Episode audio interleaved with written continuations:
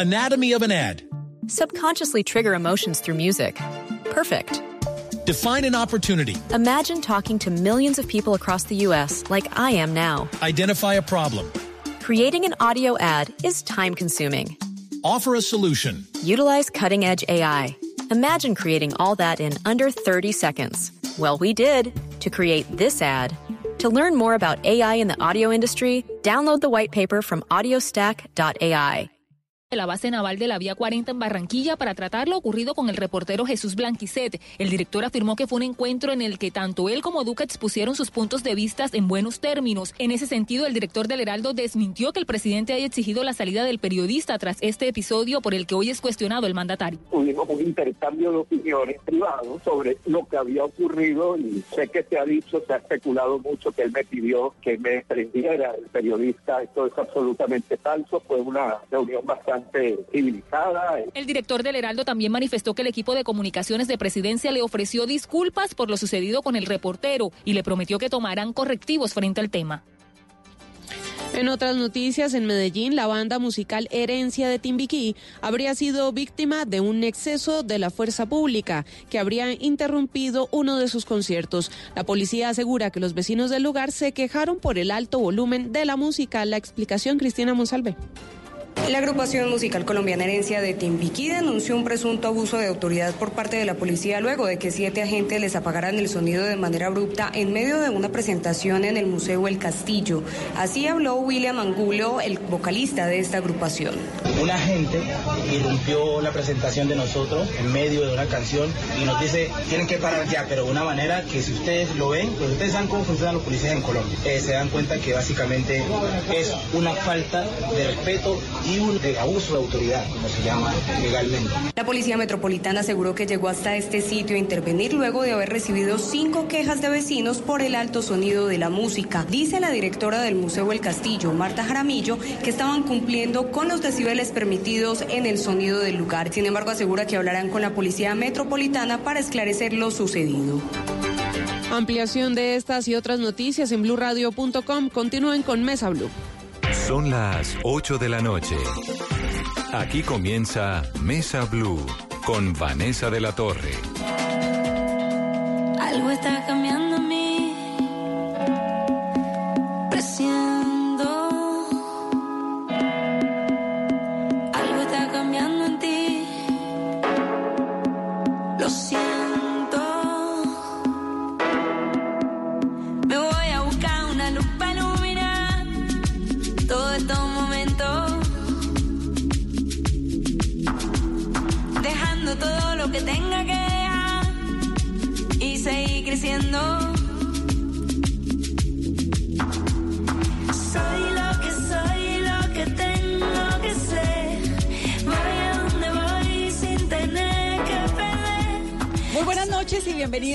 Blue. Está llena de arte esta cabina y me da mucho gusto tener en la noche de hoy algunos de los ganadores y los reconocidos en el Salón BAT de Arte Popular. Ocho artistas empíricos fueron premiados en Colombia y tengo aquí a cuatro de ellos y me da mucho gusto tenerlos. Bienvenidos.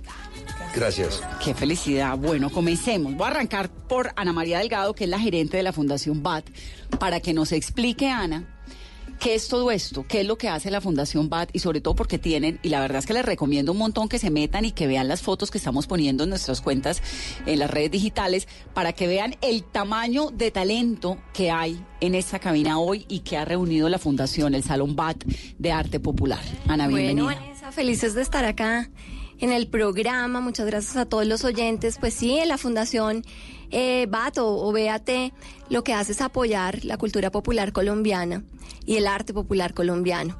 Y por eso estamos hoy acá, mostrando el Salón de Arte Popular. Es una iniciativa que tenemos desde el año 2004 y ya vamos en la sexta versión. Y es muy bonito porque hemos descubierto más de 7.000 artistas empíricos en todo Colombia. ¿Qué es el arte popular? El arte popular es el arte del pueblo, el arte empírico. En Colombia lo definimos como el arte de las personas talentosísimas que hay en todo Colombia, pero que no tienen la posibilidad de estudiar arte. Una galería que los mueva, que los eh, fomente. Además, muchos de los artistas nos han dicho siempre, bueno, es que a mí no me- nunca me han recibido en ningún salón, nunca me han aceptado mi obra para una galería. Y luego de que participan en el Salón de Arte Popular, ya... Todos. Es una plataforma increíble para los artistas y bueno, te lo dirán ellos. ¿Y ahora. cómo los encuentran?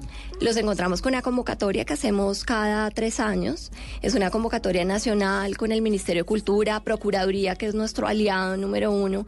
Bueno, y una cantidad de entidades que se han unido, porque esto es un proyecto de país y entonces llegamos a, a todos los rincones, pero de verdad a todos los rincones de Colombia. Usted se la pasa de viaje. De viaje por todas partes y además muy divertido porque los párrocos en común en misa dicen, bueno, si hay artistas en los pueblos, ¿por qué no participan? Entonces sí nos metemos a- en las entrañas de Colombia, hemos descubierto artistas en unos pueblos que yo, la verdad, no sabía que existían. Entonces conoce uno mucho Colombia y conoce el talento de los artistas. Y esos artistas son una belleza porque además recurren a lo que les da el entorno, material reciclable, en fin, entonces son muy creativos, autodidactas, que también es importante para el arte popular, y lo más bonito es que uno ve una radiografía de Colombia en todo el trabajo que ellos hacen. Necesariamente son artistas que de alguna forma representan la idiosincrasia colombiana, la tragedia colombiana, lo popular colombiano o qué?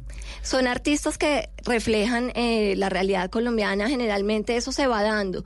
Entonces uno, por ejemplo, en el salón del 2004 uno veía el tema de las minas, el tema, muchos militares, todo el tema del conflicto armado, luego ya se veía más tema religioso, después el tema de la paz fue como estuvo en primera la.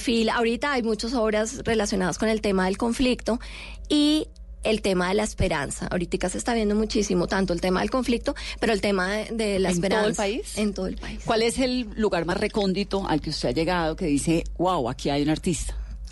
Bueno, hemos estado en, por ejemplo, Bolívar Cauca, una historia divina de un artista que, que no tenía las dos piernas, fue, mina- eh, fue víctima de una mina antipersona y, y él te- divino, hace una con arcilla, pero unos personajes chiquiticos y era una chirimía.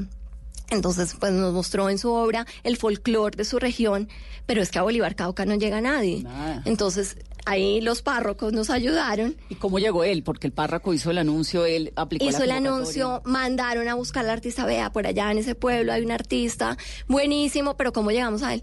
Y él nos mandó la obra a través de las parroquias. Y así hemos llegado a una cantidad de lugares que es impresionante. Bueno, y además la posibilidad de poder trabajar con, eh, con Juana y sus tejedoras de Mampuján. Allá sí hemos conocido Colombia de verdad y con los talleres que estamos haciendo, que ya hablaremos de eso posteriormente. Es impresionante conocer Colombia, conocer el conflicto armado. A bueno, Vanessa lo conoce bien. Y a través del arte, que es tan sanador, además, como tan, ¿no? Refrescante. tan refrescante y además que, que sí, uno puede plasmar en, en sus obras, eh, como las tejedoras de Mampuján y todos los artistas, lo que están viviendo, lo que están sintiendo, y eso es lo que se refleja en cada salón. Entonces, como una radiografía de Colombia es impresionante, como esto es un libro, cada obra de ellos es, es un libro. Y me gusta mucho de las tejedoras de Mampuján que están eh, mostrando como un país mejor. Sí, Mm, sí, porque los iniciales de, las de las tejedoras pues eran de lo que había pasado, ¿no? En Mapuján, de guerra, de violencia, pero ahora son coloridas, mucho más esperanzadoras. Juana Alicia Ruiz es precisamente la líder del colectivo de las tejedoras de Mampuján y participó en esta, está participando en la sexta versión del Salón BAT de Arte Popular con su grupo de mujeres de María la Baja. Juana, bienvenida. Gracias, Vane. ¿Qué tiene? Muestre a ver.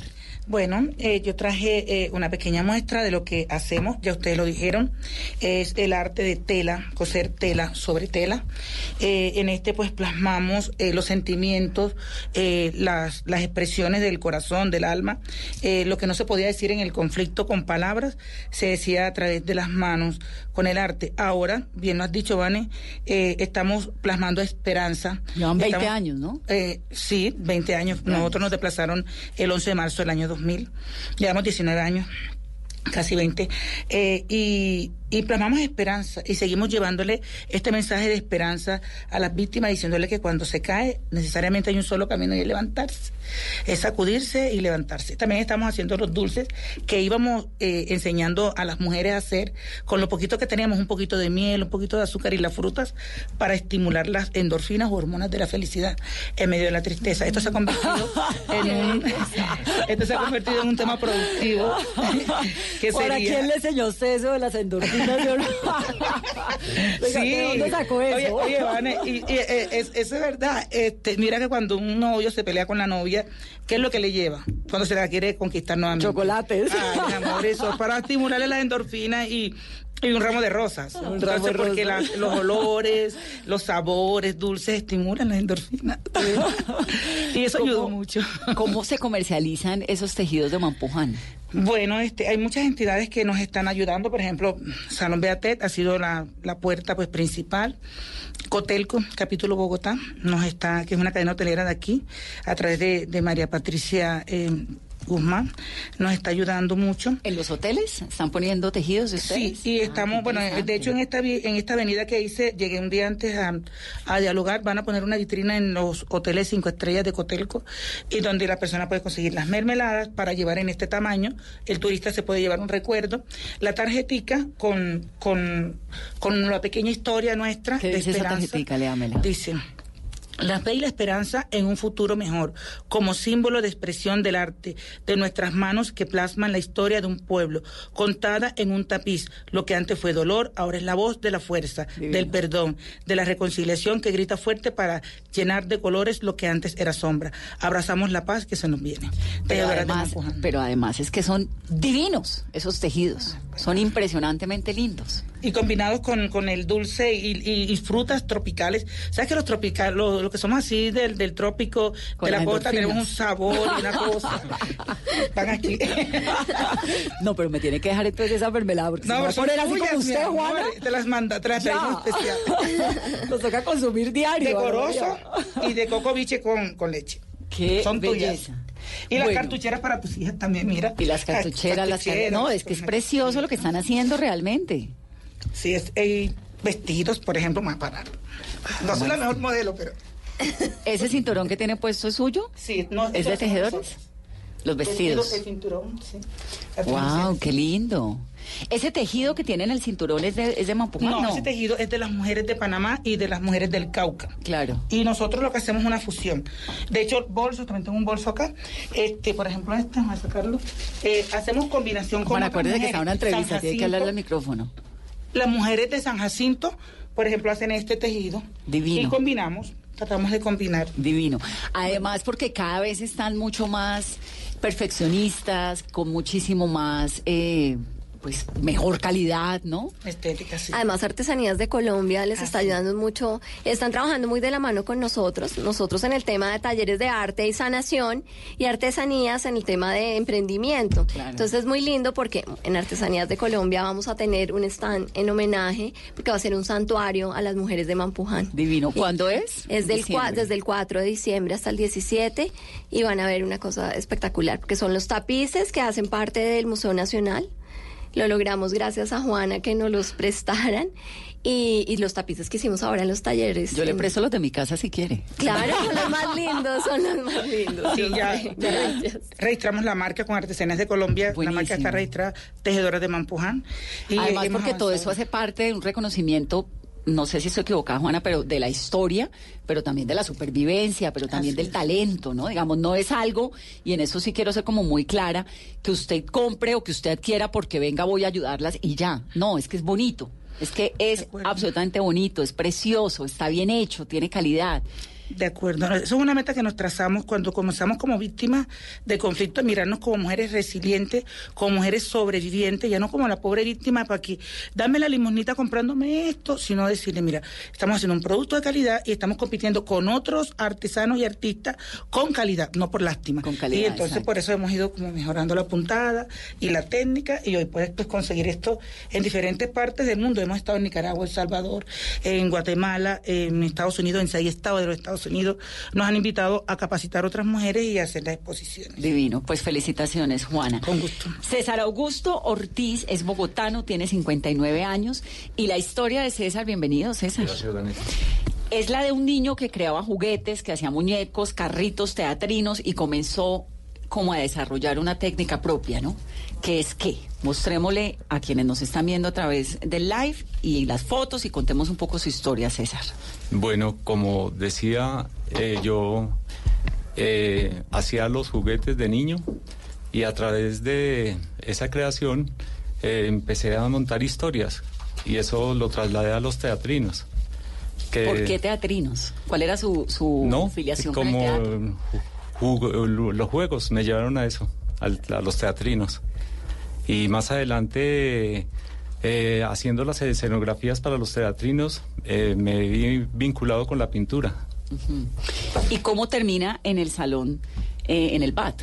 ¿Cómo lo descubren a usted como artista popular? Eh, una amiga me, me dijo que estaba abierta la convocatoria al quinto Salón BAT, entonces estaba trabajando con el tema de desplazados. ¿Usted? Sí. Y, ¿Haciendo qué? eh, la pintura sobre urdimbre. Urdimbre son hilos verticales que conforman el tejido.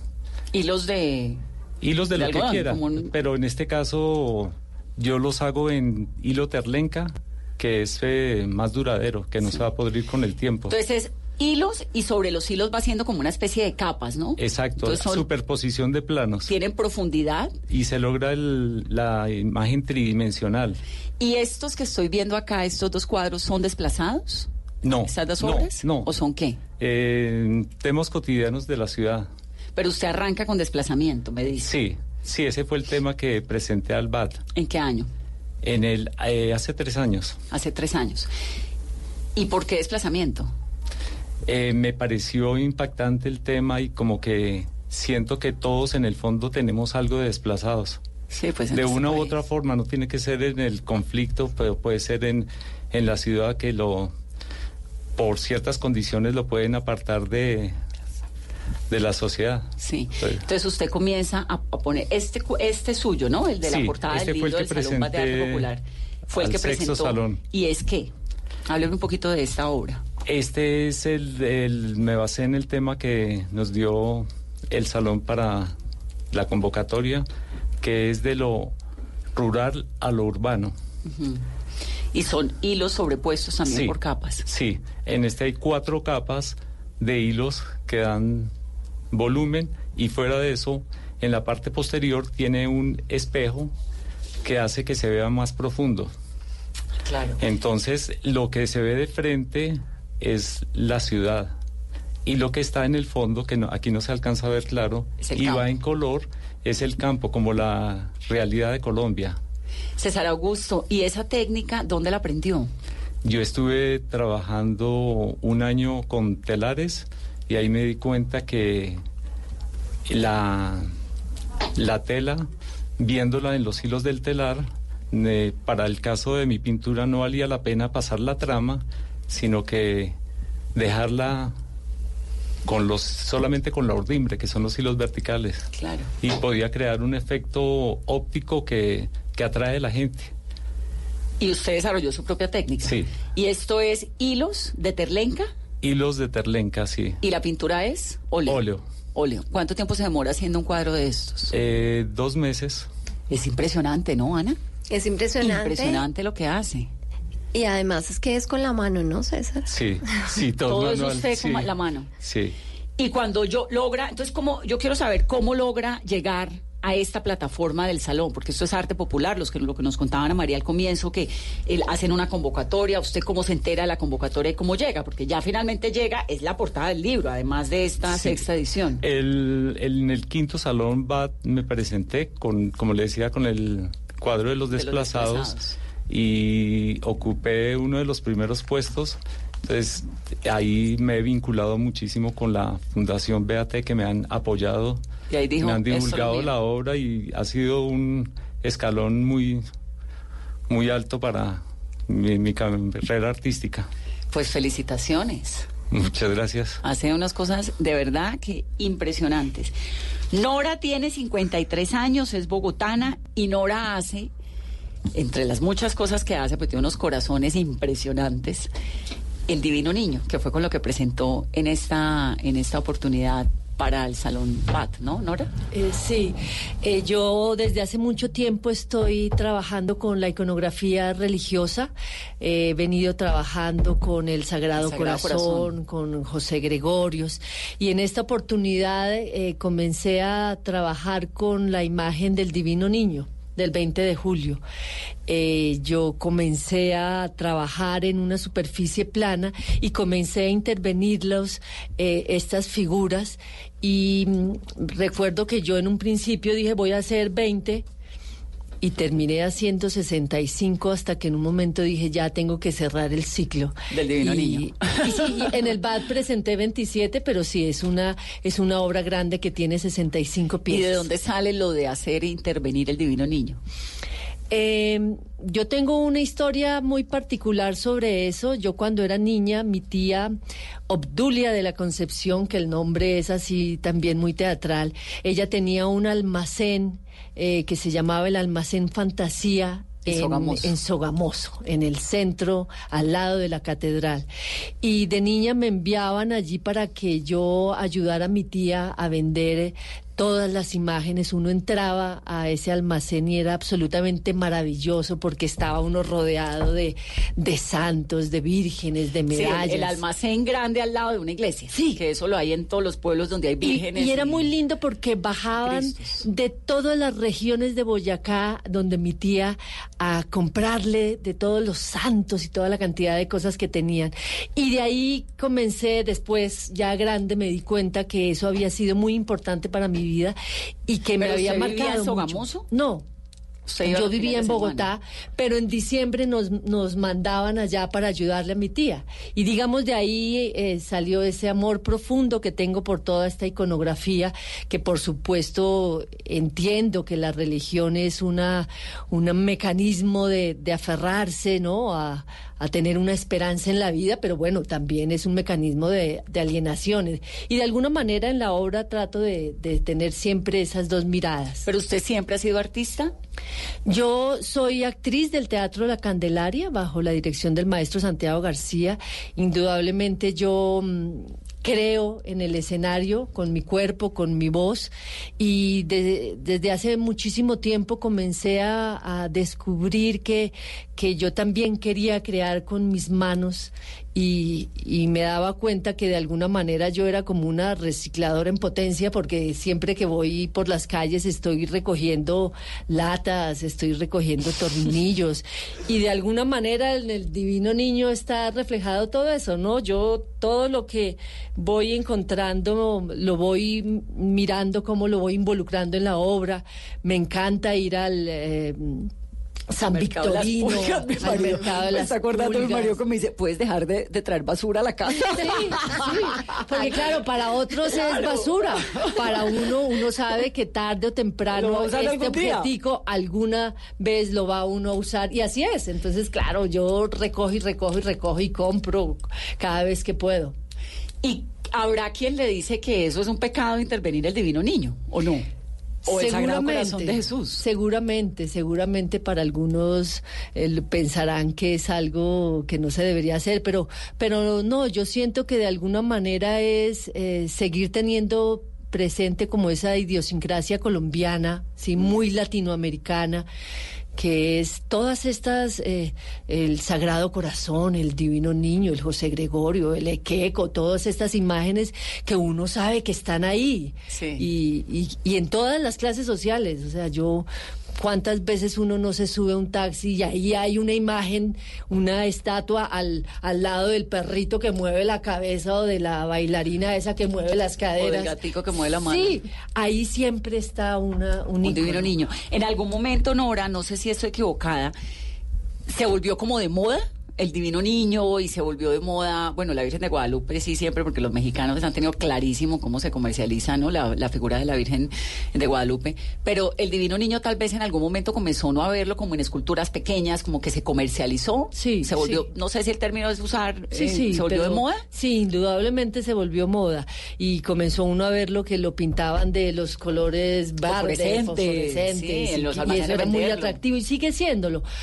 Pero bueno, las modas pasan, ¿no? O sea, y lo que uno trata con el arte es que eh, algunas cosas perduren por el tiempo y bueno, uno espera que efectivamente eso que uno hace con tanto amor pues perdure. Entonces usted lo que hace en el caso del divino niño es la figura del divino niño y la interviene. Hay uno que es ponqueto, ponc, hay otro por allá con pedacitos de vidrio, hay uno que tiene botones como Simón Bolívar, ¿no? Sí. Cuéntame un poquito de, de- de esos divinos niños. Sí, la, eh, el tema de, de Bad era precisamente como lo urbano y lo rural. Yo recuerdo una, un una verso muy corto de, de María Mercedes Carranza que habla de el olor metálico de la ciudad. Y recuerdo otro de Aurelio Arturo que dice el verde de todos los colores. Entonces yo siento que que lo que hice con eh, estos divinos niños era pasar de ese de ese cemento de la ciudad a ese campo absolutamente maravilloso que es que, que es nuestro país y que es también Latinoamérica. Entonces yo lo que hice fue comenzar como a habitar cada cada silueta con esos elementos que son tan propios de nosotros. Eh, yo comencé la figura de, de de Bolívar, ¿no? Yo recuerdo que la, la saqué de un de un muchacho venezolano que nos pasó en Transmilenio unos billetes. Y ahí fue que yo dije, Ah, esto es un billete venezolano. Era de un billete, de un bille- billete venezolano Sí, que, tenía que- la que- imagen. Que se ha llegado al, al nivel de casi regalar los billetes, Sí, los bolívares. Me ¿no? acuerdo que él nos pedía que le diéramos cualquier que cosa fuera. por ese billete. Y de ahí, bueno, salió salió esa esa imagen que yo dije, bueno, Bolívar también para para nosotros. Eh, la cajetilla de piel roja. Claro, que es otro ícono absolutamente maravilloso de nosotros, absolutamente colombiano. Entonces yo dije, listo, ahí también está. Eh, bueno, también eh, el rojo, ¿no? La sangre con esas plaqueticas que, que tengo también ahí, que es inevitable en nuestro contexto tan doloroso y tan, tan fuerte, que es inevitable que uno no pueda, mucho que, que no esté ahí, ¿no? Eh, la, la violencia, el dolor, el desplazamiento. Y digamos que, que los materiales, eh, los materiales a uno lo llaman, ¿no? Como que lo van llamando y, y de alguna manera cada material va, va contando la historia de lo que somos también, de nuestras creencias, también de lo esotérico. ¿Y ahora en qué está trabajando? Eh, terminé una obra que, que yo la llamo Bojayá, eh, que nació como de una imagen muy, muy popular, sí, tristemente popular, ¿De de, los, del Cristo absolutamente mutilado, sí. sí, Sí, que es la imagen de, pues, más triste de Bojayá, más pero la más icónica. que, y es muy dolorosa, ¿no? Entonces yo a partir de ahí comencé a recolectar em, y a comprar muchos santos, imágenes de santos mutilados. Y, mm, hice una gran, es- es una obra como de, de, un, de, uno, de un metro por un metro y comencé a hacer un gran collage de, de imágenes mutiladas que para mí significan eh, significan eso no nadie se salvó de del, del horror, ni siquiera los santos que son los que nos ayudan y de los que nos agarramos para seguir viviendo, ¿no? Entonces, esa es una obra que tengo, que tengo ahí que, y que siento que habla mucho de lo que somos y de nuestro contexto tan doloroso. Ahora me cuenta de los corazones, del Sagrado Corazón, que es impresionante esa, Ah. Sí, esa sí. colección. Hacemos una pausa para comerciales. Estamos hablando de arte popular, del sexto Salón BAT de Arte Popular, que realmente es un espectáculo que ya está abierto en el Centro Cultural Gabriel García Márquez, en el centro de Bogotá, y que arranca además exposiciones itinerantes en todo el país. Conozca el arte popular, enamórese de él, aprovechelo, foméntelo. Volvemos en breve. que tú eres mi destino,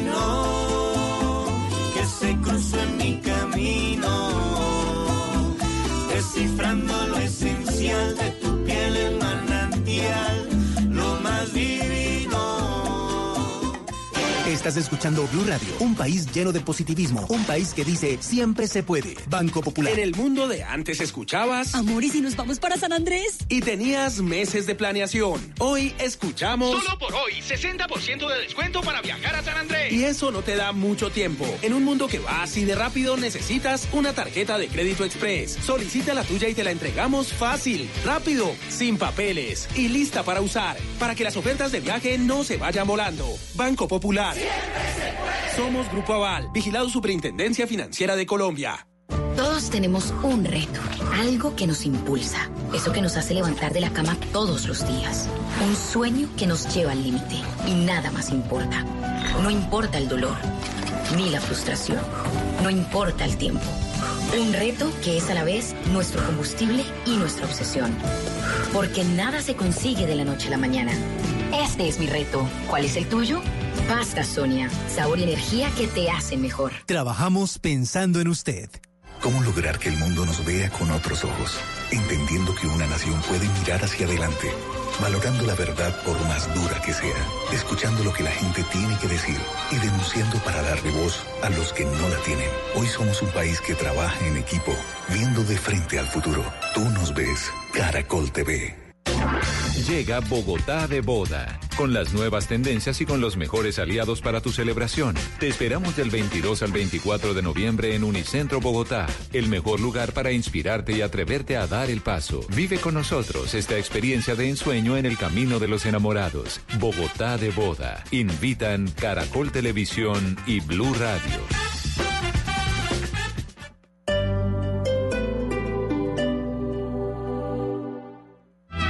Tania Libertad protagoniza la gala del Festival de Mariachi del Teatro Mayor Julio Mario Santo Domingo con las canciones inmortales de José Alfredo Jiménez y otros autores. 14 y 15 de noviembre, 8 pm. Compre ya sus entradas a través de primera fila o en taquillas del teatro. Apoya a Bancolombia y Caracol Televisión. Invita a Blue Radio y Alcaldía de Bogotá. Más información www.teatromayor.org. Código PULEP LAP 424.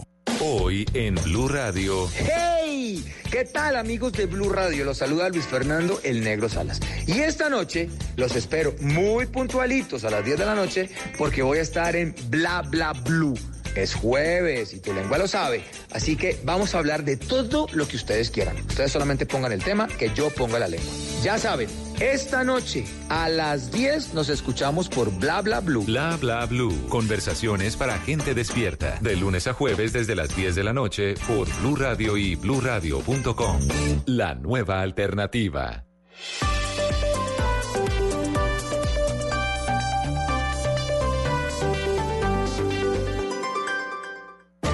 Tenemos un reto, algo que nos impulsa, eso que nos hace levantar de la cama todos los días, un sueño que nos lleva al límite y nada más importa. No importa el dolor, ni la frustración, no importa el tiempo.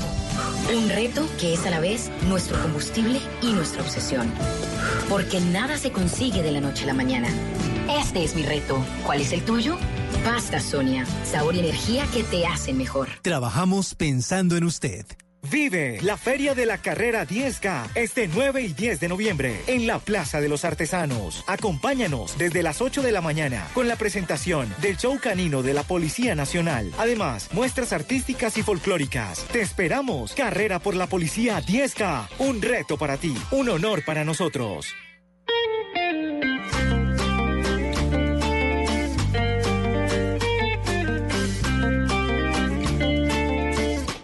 Continuamos en Mesa Blue, estamos hablando de arte popular, de eso tan especial que lleva en las entrañas del arte el corazón de Colombia. Continuamos. Y te daré los besos que quedan en mi boca. Que sea mi pasatiempo recordarte a cada hora. Bueno, y nos vamos para Magangué. Eduardo Butrón Hot Walker. Hot Walker. Hot Walker. Eduardo ha intervenido espacios de Magangué, ¿no? Esto Sí. es con mosaico. Mosaicos. ¿Y qué es lo que hace Eduardo? Eso es divino. impresionante, ¿ah? Eh, sí, son a grande formato. Es, es La ciudad, en los parques, En, los en los parques, en, las calles, en los espacios públicos. Eh, por suerte he tenido la, la oportunidad de, de utilizar a Magangué como un lienzo muy grande para poder plasmar. ¿Usted allá? Soy maganguereño, por supuesto que sí. Y lo que he querido es plasmar toda esa simbología e iconografía a lo largo de todo el río en lo que hace parte de la cultura anfibia y cómo empiezo a generar sentido de pertenencia en los magangueleños, a decirles, mira, esto es lo que nos identifica, nosotros ¿Por qué somos la cultura anfibia? Del río Magdalena. Eh, salimos del agua y agua y vivimos en el agua. O sea, somos como somos un pueblo anfibio. Durante toda nuestra historia, el río Magdalena ha sido lo más importante.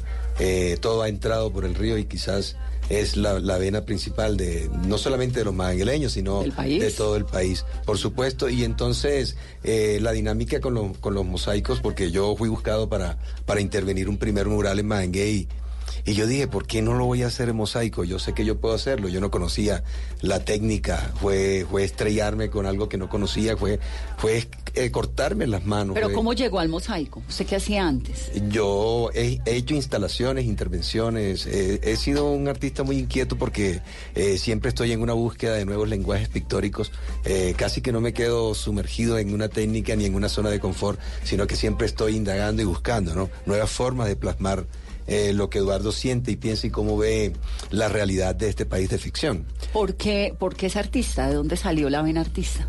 Eh, hace 35 años yo tuve la, posibilidad de que en Barranquilla el arte la encontrara.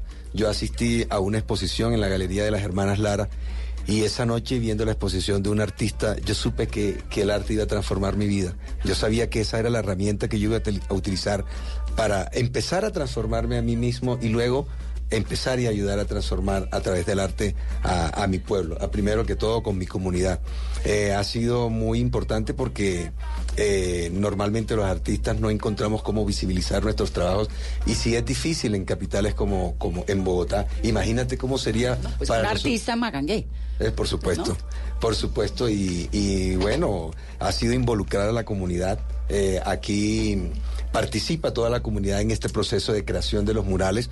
Ellos me llevan los mosaicos que tienen en sus casas, que les sobraron de los pisos. Y usted los corta, los parte, los, organiza. Los organizo, pero entre todos eh, creamos la simbología porque ellos me llevan fotografía, me llevan imágenes, me dicen Eduardo, el cotero, que es un personaje muy, muy reconocido en, en el río Magdalena, que es aquel que a peso de bulto, de cargar bultos en la orilla del río, mantiene a su familia. Me dicen, él tiene que estar, hace parte de nuestra simbología, el vendedor de peto, la señora que vende pescado. Y claro, entre todos empezamos a, a- a- a reconstruir esta línea del tiempo para poder contar una historia.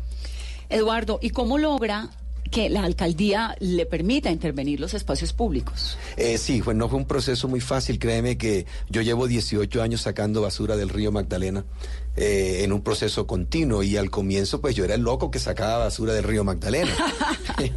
Eh, era... eh, ¿Y sacaba basura para qué? ¿Para limpiar para el río? crear mi obra. Porque yo sabía que había algo que contar. Yo quería que la gente se volcara hacia, hacia el río Magdalena, que pudiéramos sentir que el río nos estaba contando una historia de un río sucio y contaminado y había que escucharlo. Yo fui simplemente la voz del río a llevarles y a ponerle frente a la iglesia la basura manguey en las calles, a decirle, mira, eh, tenemos que tener acciones más, más comprometidas con el entorno y con el medio ambiente, porque es que el agua es el tema del futuro. Nosotros hacemos parte de, de- de esto que se llama La Mojana y el sur de Bolívar, que quizás es la despensa de agua más grande que tiene el país, y entonces era un tema que nos, nos concernía, era muy importante. Entonces, a veces, eh, cómo tú comprometes a través de tu trabajo y lo, lo- lo vuelcas a acciones más sociales, más comprometidas.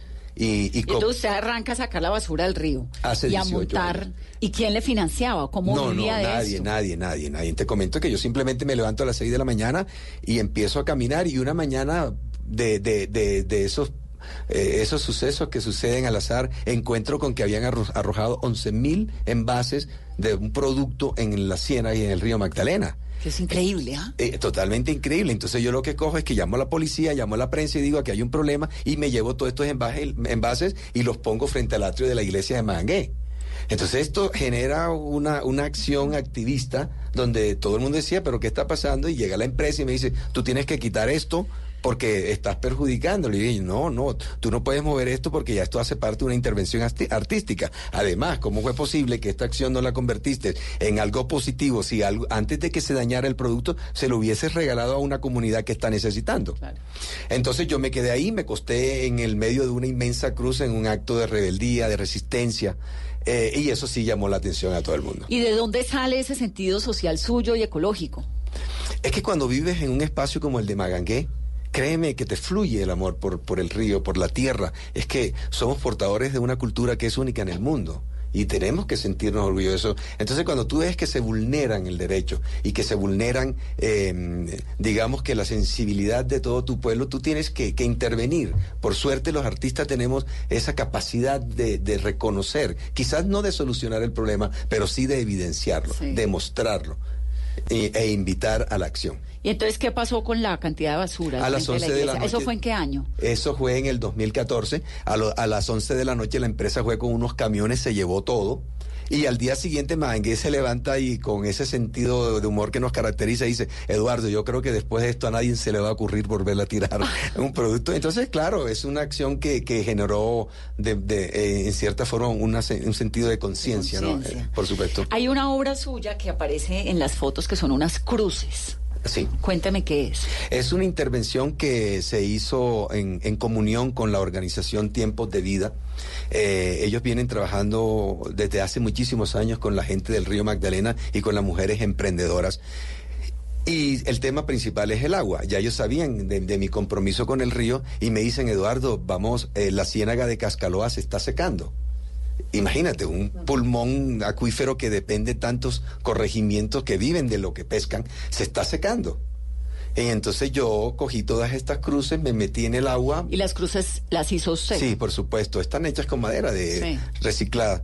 Y, y empecé a flotar en esta intervención y a, cru- a poner estas cruces en los focos donde se estaba secando y se estaba contaminando el agua. Se llama las tumbas del agua y en efecto... La imagen es muy impresionante, ¿no? eh, sí, sí. Sí, son unas cruces de madera co- Sí, normalitas, negras, negras, por supuesto, Negras. negras, eh, que es pero un poco el funeral del río. el funeral del río, la, la inmensa tumba que estamos generando en el río Magdalena y parece que no nos importa. En, en cierta forma, tú te das cuenta de, ese, de, de esa falta de conciencia, de esa insensibilidad, no solo de los magangueleños, sino de todos nosotros. De todo el país. No, pues qué tal lo que está ocurriendo en Bocas de Ceniza. Impresionante. Impresionante. Es impresionante. La cantidad de basura que tiran. el Sí, lugar. sí, sí. Y- Es, es, eso podría Abrumador. ser no sé, un paraíso y es impresionante la cantidad de basura, el abandono, no sé, es como Colombia realmente es un país que no se ha tomado la molestia de concientizarse de lo importante que es proteger sus ecosistemas. ¿no? Sí, por supuesto. Y, bueno, llamado que usted hace a través del arte es muy bonito, muy importante. sí, sí, bueno, y bueno, y aquí Bueno, traje- pero entonces, hablemos de los mosaicos que son tremendos, coloridos. Entonces, la gente le lleva, usted organiza todo esto, pero ¿cómo logra,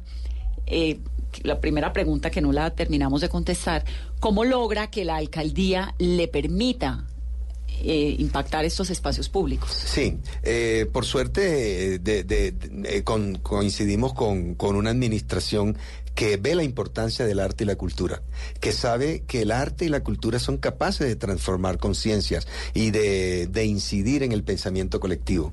Entonces eh, empezamos a generar esta serie de mosaicos en espacios públicos. ¿Esto y está en que- qué? ¿En parques? en parques, en, en calles, en, en paredes, en, están en patios de casas, están en las estaciones de- del río, en, la, en, la- en las, en, las en las transportadoras del río. Divino, ¿ah?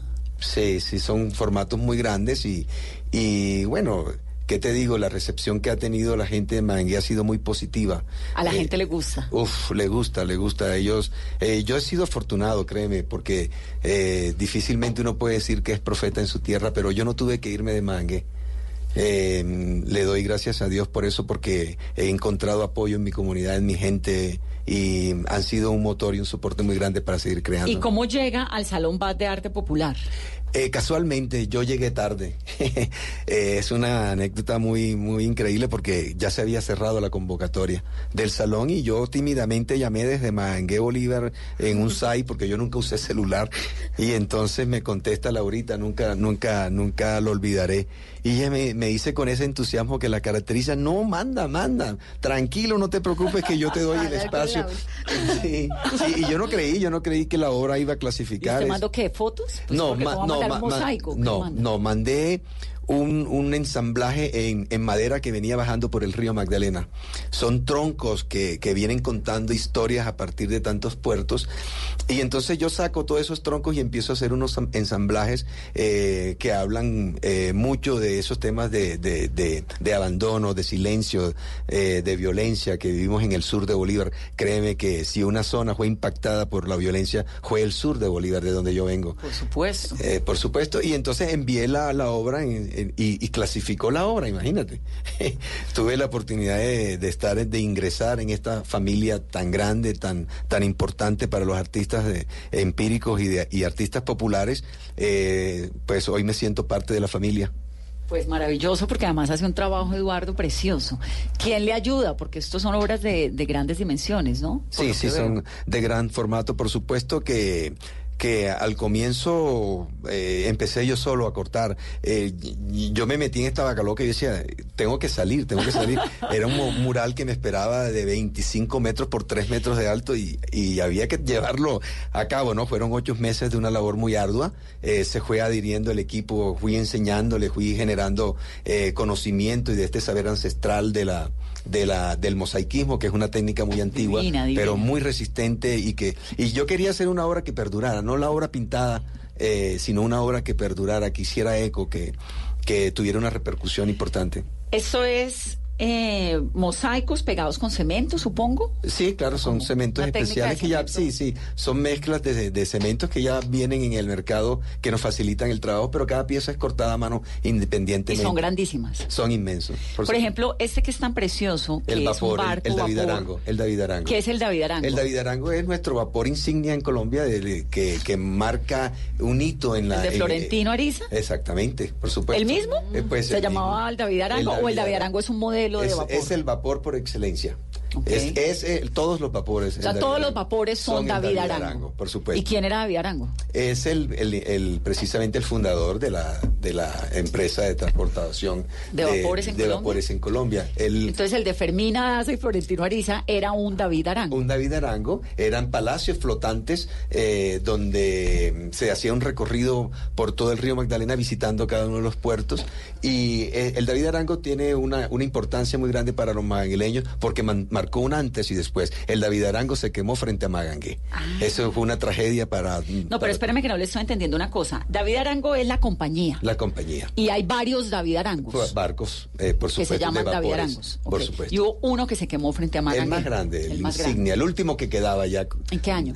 Eso fue, eh, no te sé la fecha, pero sí recuerdo que mi mamá y todos los magangueleños lloraron cuando vieron que se quemó el vapor, porque después de eso el pueblo ya no volvió a hacer lo mismo. Porque ya, Ya. no pasaba el David Arango. Ya no ahí. pasaba el David Arango, pero sentimos que se había ido parte de la grandeza de Magangué y del puerto con, con el David Arango. Entonces, este mural que es precioso, voy a poner la foto, tiene un David Arango, tiene los... Caimanes que se podían ver las historias que cuentan del David Las Arango. garzas. Por supuesto, claro. eh, lo que hace el mural es partir una línea de tiempo, eh, donde el río es la línea horizontal y ahí- a partir de ahí se, se empiezan a contar la historia de, de todos, de, de todo esta, este devenir de Magangué como puerto importante, pero también una visión hacia el futuro de mía como artista. ¿Este está en dónde? En Magangué, en el Parque de las Américas. En el parque. No, está... Hay que hacerle, Julián, viaje a Magangué. A ver esta belleza. Esta es otra fotografía. Realmente impresionante. Hay otro, este mural es un hombre Es el trabajando. mismo, es el mismo mural. Es el mismo mural, entonces es un mural grandísimo. Es inmenso, sí, claro, aquí se empiezan a contar en historias. la Plaza del Pueblo. Y eso se va a quedar ahí para siempre. para siempre. Con suerte, ¿no? Por suerte, claro que sí, claro que sí. Esta es la línea del tiempo donde yo te decía que, que empezamos a contar. Ahí tú puedes ver la, pilando, la pilandera de arroz. Mangue es una capital importante, arrocera de Colombia. Y aquí se lo, lo quise mostrar de la manera tradicional, ancestral, de la pilandera pilando el arroz en su pilón a la orilla del río. El campesino arrancando la mata de yuca. eh, el indio maguey, que, que es parte de, de nuestra cultura porque nos dio el nombre a los magangueleños. Pues es impresionante, Eduardo. ¿Y quién le enseñó a hacer esos mosaicos? Nadie, nadie. solito aprendió Yo solo aprendí en ese momento y tenía una máquina que compré cortadora con timidez y empecé a cortar, a cortarme las manos, por supuesto que sufrí mucho cortándome las Porque eso manos. es cerámica. Sí, es cerámica, pero esto es una, una piedra, es la piedra. Entonces era moldear la piedra, darle música, darle poesía. eh, así que bueno, fue una labor titánica, pero créeme que, que por suerte no le aposté a lo más fácil, sino a lo más difícil. Y eso lo entendió Magangué. Y el resultado, pues, es el arte y es la manera como se cuenta la vida cotidiana de un lugar que se llama Magangue, que representa a Colombia con ese río tremendo que es el río Magdalena, a través de unos murales increíbles. Ana, ¿de qué manera la Fundación BAT, el Salón BAT, los apoya? Más allá de todo esto de reconocerlos, de poner, de visibilizarlos, ¿no? Bueno, antes de eso, antes de que se me olvide, los videos de las historias de vida de todos los que estaban sentados acá y de muchísimos más artistas, nosotros los hacemos con Señal Colombia, los producimos y ustedes tienen acá una copia para, porque ahí se ve claramente cómo es la intervención de Magangue y el trabajo que, que han hecho todos los artistas. ¿Cómo los apoyamos? Los apoyamos eh, con la convocatoria, los mostramos en todos los museos de Colombia donde nunca habían tenido la posibilidad de estar. Hay algo bien interesante y es que se hace la convocatoria y se hacen unas exposiciones regionales.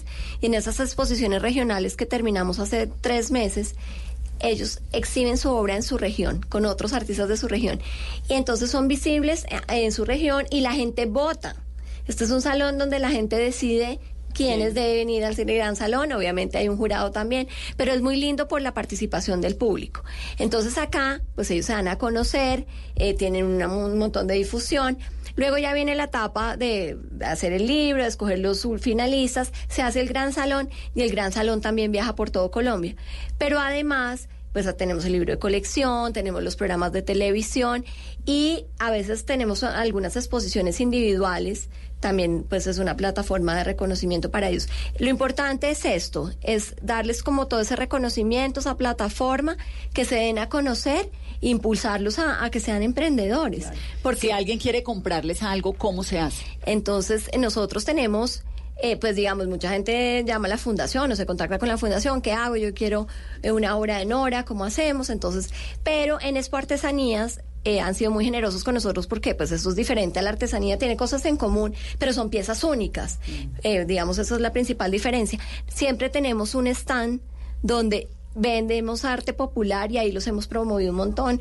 Bueno, que nos cuenten cómo, cómo les ha ido en el tema. Y además, eh, desde el próximo año, que lo anuncié anoche en el evento, es eh, vamos a hacer talleres de emprendimiento para que los artistas aprendan a valorizar su obra, no solamente el valor eh, monetario, sino cuánto vale, porque es mi trabajo, es mi conocimiento, y darles una guía de esto, solo vamos a hacer con FENALCO, que nos va a Ah, apoyar. buenísimo.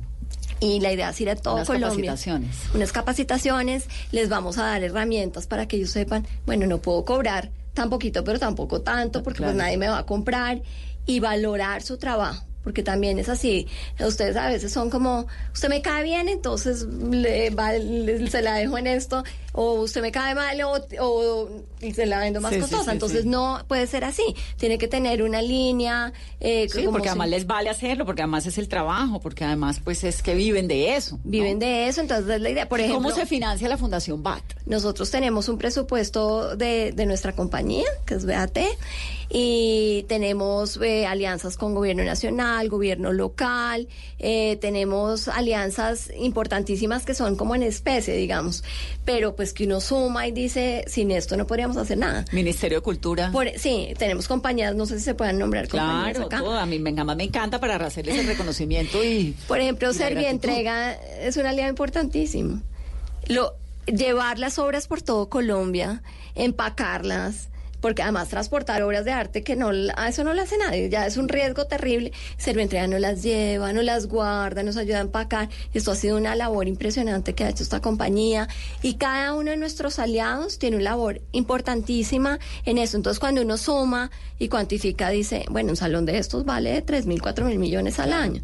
Entonces, pues eh, esto es muy, y los medios de comunicación que nos ayudan un montón en la difusión. ¿Pero qué? Porque valoran el trabajo de los artistas. Porque es que es tremendo. Ahora, la exposición en el Salón Pad está en dónde, hasta cuánto, para que vayan y la vean y, se, y entiendan más de lo que estamos hablando. Bueno, la exposición acá empezó la itinerancia nacional, va hasta el 18 de enero en el Centro Cultural Gabriel García Márquez, en el centro de Bogotá, y luego empieza a viajar por todo Colombia hasta el 2021, que empieza la nueva convocatoria. Y otra cuña adicional. ¿Todo Colombia es qué? co- eh, todas las principales ciudades y los principales museos. Y el martes, eh, pues el procurador que le encanta el arte popular le va a hacer un homenaje a César Ortiz en la Procuraduría y es una exposición solo de obras de César. Ah, qué lindo. relacionadas con el desplazamiento. Tienen que ser temas de derechos humanos, de, de- de víctimas, del tema de la violencia. Y César lleva como, ¿cuánto tiempo? Sin saber que se había ganado el gran premio. Le dijimos, haga, haga obras que vamos ¿No a... sabías? ¿Se enteró anoche? Anoche. No, me desmayo. Me hicieron llorar.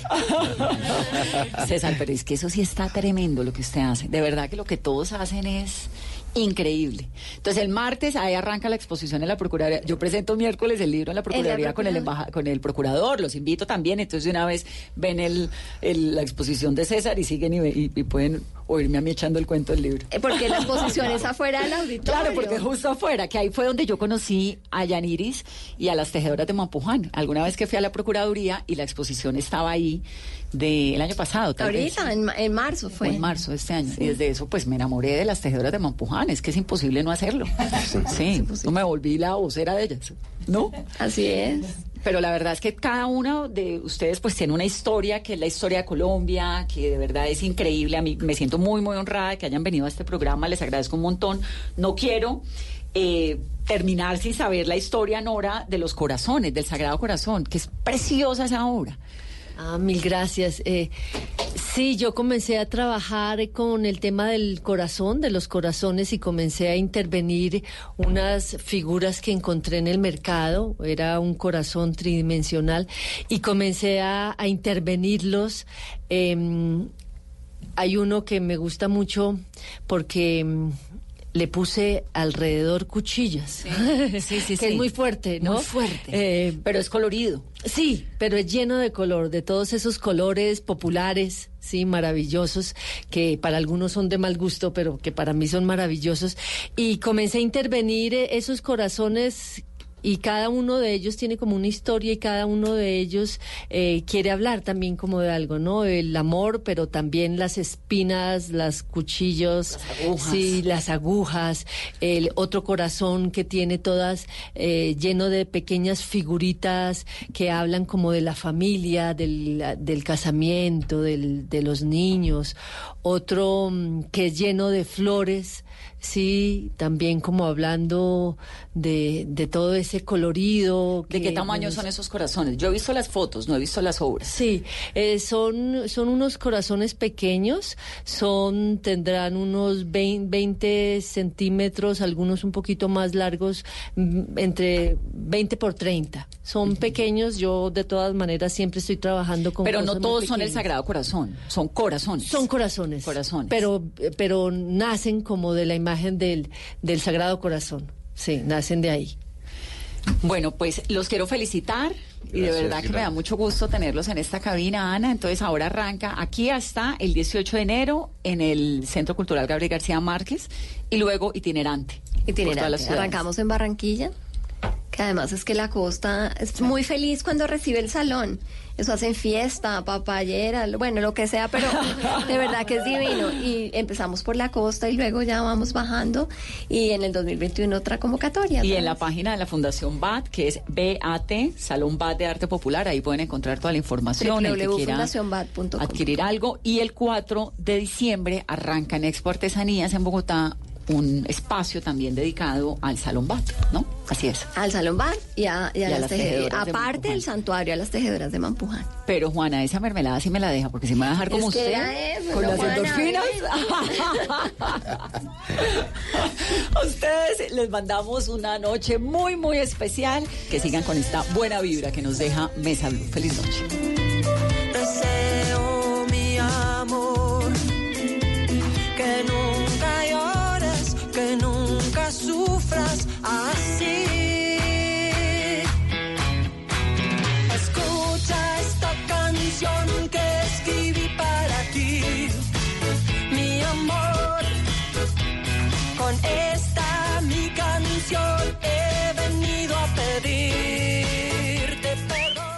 Estás escuchando Blue Radio, un país lleno de positivismo, un país que dice siempre se puede. Banco Popular. Doña Susana, solo tienes que responder la siguiente pregunta para ganar muchos premios. ¿Lista? Sí, ¿Abriste un CDT en el Banco Popular? sí. Con el ahorro ganador CDT, siempre ganas. Sin rifas ni sorteos. Ahorra y obtén mayor rentabilidad. Más información en www.bancopopular.com.co. Banco Popular. Somos Grupo Aval. Aplica condiciones. Vigilado Superintendencia Financiera de Colombia. Blue Radio crece y se fortalece con sus emisoras afiliadas en Colombia. Radio Magdalena, 1420 AM en Santa Marta. Radio Panamericana, 1140 AM en Girardó. Radio Catatumbo, 1150 AM en Ocaña. Frecuencia F, 1370 AM en Cúcuta. La Caliente, 1330 AM en San Gil. Sonora Cimitarra, 96.7 FM en Santander. Blue Radio crece. Blue Radio y bluradio.com. La nueva alternativa.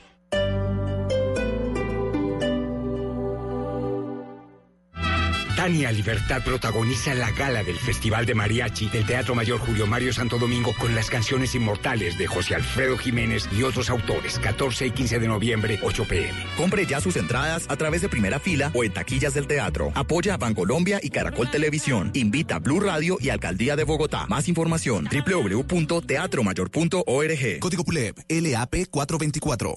Hoy en Blue Radio. ¡Hey!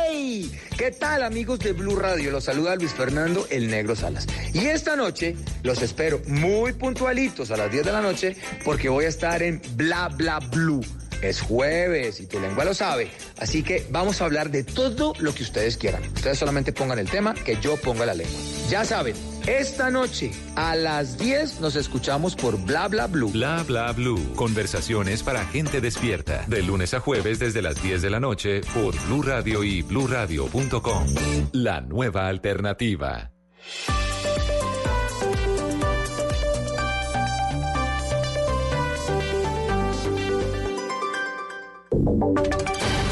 Voces y sonidos de Colombia y el mundo en Blue Radio y bluradio.com. Porque la verdad es de todos. Nueve de